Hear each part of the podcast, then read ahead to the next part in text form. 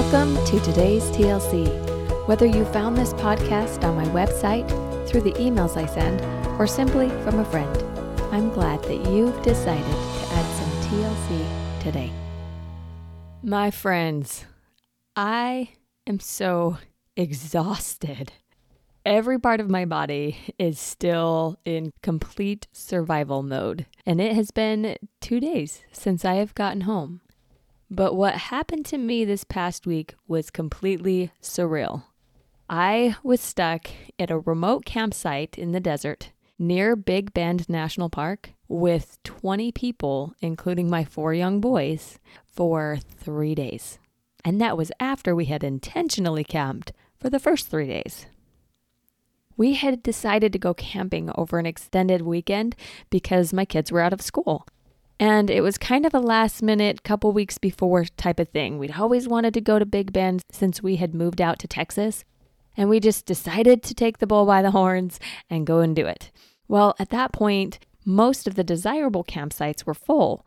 The only ones left were ones inside of the park where you couldn't have any campfires. And that was a deal breaker for me. I cannot camp without a campfire. So we found this cute little remote eco ranch, is what it was called, where this heartwarming old couple had built their own home out of mud and glass bottles and were living off of their own greenhouse and water that they captured from the rain in the year. And they had a poultry farm, and they just had this cute little self sustaining ranch. And as often goes, it looked so cute and cozy online, and we just thought this would be a great place to stay. And then the land around them, they would rent out as campsites. What we didn't know was that the only way to get there was through a four mile dirt road that was definitely not paved. When we first got there, I was holding my breath and literally clenching my fists because I was worried that our van would not be able to drive through this road for the four miles to get to our campground. We finally arrived Friday night, and I looked around and thought to myself, we're only going to be here Saturday and Sunday. We're leaving Monday morning, so no big deal. And we set up camp and went to bed. The next morning, we woke up, went to the national park, saw the beautiful scenery that everybody came out to see, and felt like we had scratched the itch to see Big Bend National Park. And I remember thinking to myself, this was cool to see, but you only need to be here a day or two. There's really not a ton. Checked that box, we've seen the Big Bend, and I was ready to go home. Well, that night, while we were trying to sleep, an unexpected Texas sized thunderstorm started rocking our tent to the point where we woke up and looked at each other like, what is going on? It was crazy pouring. And if you have ever been in a Texas rainstorm, you know what I'm talking about. It just comes down with vengeance. And it did that for multiple hours in the night. And I remember my husband holding me really tightly and saying, I really hope our tent doesn't get struck by lightning. And I remember thinking, I really hope we can get out of here in the morning because I know that road is no good. Well, the next morning we got up and packed everything up and started heading out. But we only made it about a mile down the road before we got stuck. And we were stuck in that mud, that bentonite clay that's like wet cement and grabs to your tires for four hours. And as we're trying to push our car out of the mud and dig it out, a local ended up coming by and saying, Hey, there's no way you're going to get out of this road. The other ones are way worse than this spot right here. You're stuck here for another day and a half. And I just remember that moment, my brain 100% resisting that information. I remember thinking to myself, watch me, I'm getting out of here. But I was not a local and I did not know that you cannot drive on bentonite clay if it's wet. It's impossible. So we finally get our car unstuck and go back to the campsite, totally deflated that we're going to be there for another day. And then the rain clouds started forming. We were all praying so hard that it would not rain again. But in a place where it only rains seven inches a year, we got two more inches of rain that night. Three inches total over the two nights, when again, usually there's only seven inches a year. But we just got the lottery, you know, all the rain at once, which meant all five families, 20 people in total, that were at that campsite were now stuck for at least two days with mud that dries like cement, the possibility of venomous snakes that if they bite you, you literally die if you don't get to the hospital within three hours, cactuses all around us, a random tarantula that we found while we were there, and no way out. We had minimal food and water, and we had no idea how long we would be there. In that moment, I felt this tangible shift into what we started calling survival mode. Especially the next morning when my husband and three other campers tried to muck out the roads and trench the water so that it wouldn't puddle in the muddy spots. They were gone for over five hours, which meant that I was the responsible adult. My husband wasn't there to help in case something went wrong, and I had four boys to care for in the middle of the desert. So I had a good talk with them about survival mode and what it was going to look like. Luckily, one of the families had other little kids that they could play with, so it helped break up the energy. But there was a focus on being safe and surviving. And while I was in this mindset, I noticed something. I noticed that my survival mode parenting was similar to my regular parenting the way that I would talk to my kids, the energy I felt when I was thinking about the situation and how to reduce the risk. It felt so familiar to me. And then my husband came back and he was in survival mode too. And when I noticed his interactions with our children, they were different than his norm. It was definitely a shift for him to be in survival mode. But me, it was kind of the same. And that shocked me a little. I thought to myself, am I always in survival mode? This question hung on my mind for the three days that we were stuck there. I kept thinking, what is it that makes me want to resist risk on a day to day basis? Here in the middle of nowhere, in the desert, I can totally see why I'm in survival mode. I'm literally trying not to die. And my brain is very good at trying to make sure that I don't die. But when I'm at home and I'm with my children in a safe environment, do I need to be in survival mode? Reflecting on my day to day parenting, I realized that I have been practicing a really low risk tolerance. I don't like the cost of the risk. Like eating too much sugar is going to make them sick and they have to miss school and we have to isolate and it interrupts all of our plans or hanging out with that friend that I don't really love all the things that they say and what that could possibly lead to in the future if we pick those type of friends. Or as dumb as refusing to laugh at a potty joke that my boys say out of the principle that if I laugh at it once, they're going to think girls think potty jokes are funny. And 99% of the time, it's not. And so there's these risks that I'm constantly calculating and measuring every day as a parent trying to see whether it's worth taking that risk because it might cost me some effort or some regret later. But here's what came to me in that moment when I was thinking about my survival mode. I might be avoiding the cost of that risk, but what is the survival mode costing me? The cost? Connection, memory, confidence in me and my children learning experiences that we don't get to have because we're too comfortable, and the simple ability to enjoy life. When I'm in survival mode, I have less space to enjoy the natural beauties of my life.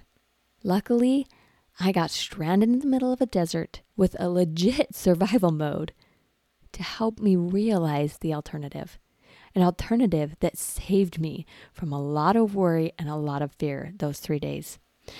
Instead of survival mode, I shifted to guided mode.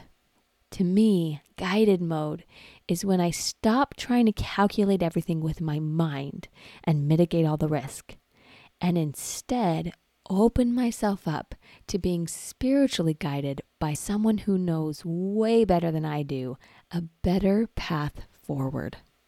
You see, I had no way of knowing how long we'd be there, how safe we would be from the snakes and the spiders and the time when my son fell into a cactus and got it all over his hands, and whether I should be worried about him exploring after that, or the five year old girl who was in our camp with us who got a fever of 104.3 while we were there. And I was worried whether or not my kids should play with her siblings because I didn't want them to get sick. And what if one of my boys fell down and broke his arm and we couldn't get any medical help? There was no way out all of that fear, all of that anxiety where my survival mode wanted to be rearing and in charge, I really honestly didn't feel that because I knew I couldn't control it. I knew I couldn't predict all of the different outcomes and that it would make me go insane trying to. And so I hit my knees and I surrendered to God and said, Guide me. Guide me to know where to tell my kids to play. Guide me to know whether they can play with these kids. Guide me to know how much to feed my children and how much water to use because we have no idea how long we're going to be here. And I will tell you, my friend, I had so much more space to enjoy the beauty of nature, to unplug and connect with my kids and make a fun memory to see the night sky where the stars were so beautiful and clear that you could even see the Milky Way, and to connect with the amazing people who were there with me. I had so much space to see God's hand from the fact that them mucking out the roads allowed an emergency vehicle that was made for that terrain to be able to come pick up the girl who had that fever and take her to the emergency room where she is now stable and totally fine. I had more space to enjoy the meals that we ate instead of worrying about where the next meal would come from. And honestly, I didn't feel worried. And if I can get to a space where relying on that guidance can help me let go of the worry when I'm literally stranded in the middle of a desert, then I can do better in my everyday life, letting go of survival mode and instead inviting God to guide me trusting that He will help me navigate whatever comes next. That place was so sweet to me. And that lesson that I learned this last week is something that I will cherish forever. My friend, where are you in survival mode? Where are you just feeling so worn out or so resistant to risk that you're in constant calculation, trying to make sure that you avoid any possible risk? What are the things that you find yourself saying no to all the time, whether in your life or in the life of your loved ones?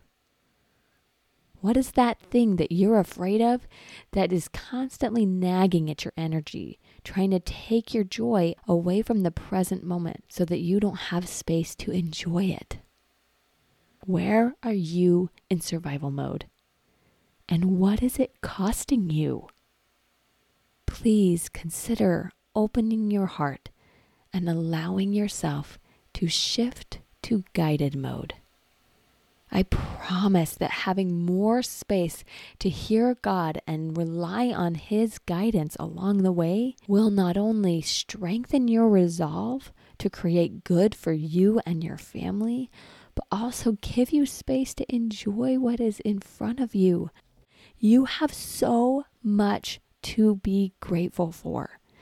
No matter how many things feel threatening to you, I know a lot of your stories, and I know that there are very intense hardships in your life right now. You might feel like you're in survival mode. And I'm not telling you to ignore that feeling because I get it. Sometimes that's overwhelming. But I also know that you don't have to stay there. God can guide you through it. And the truth is, when you let Him, you will be in a better place than you would have been if you were still in survival mode. Stop relying on your logic. God will guide you to what is the most logical and the best for you in the end. If you let Him, God will move you from surviving to thriving. And I know this because I've experienced it in my life. Not only in the crazy experience that I had this last week, but also in my day to day life. You want to know one of the things that I'm savoring ever since I got home two days ago? My children keep talking about miracles. Everybody that they talk to, they keep saying, We got stuck in this desert and there were like 20 miracles that God made it so that we could survive and we could get out of there. And we had such a good time. And people keep saying to me, Wasn't it so scary and so overwhelming? And I can't believe that you went through that, including my own mother, who was super anxious the whole time we were there. But honestly, when I look back at it, I think, no, it was a beautiful memory. And I am so grateful that I allowed God to take me from surviving to thriving.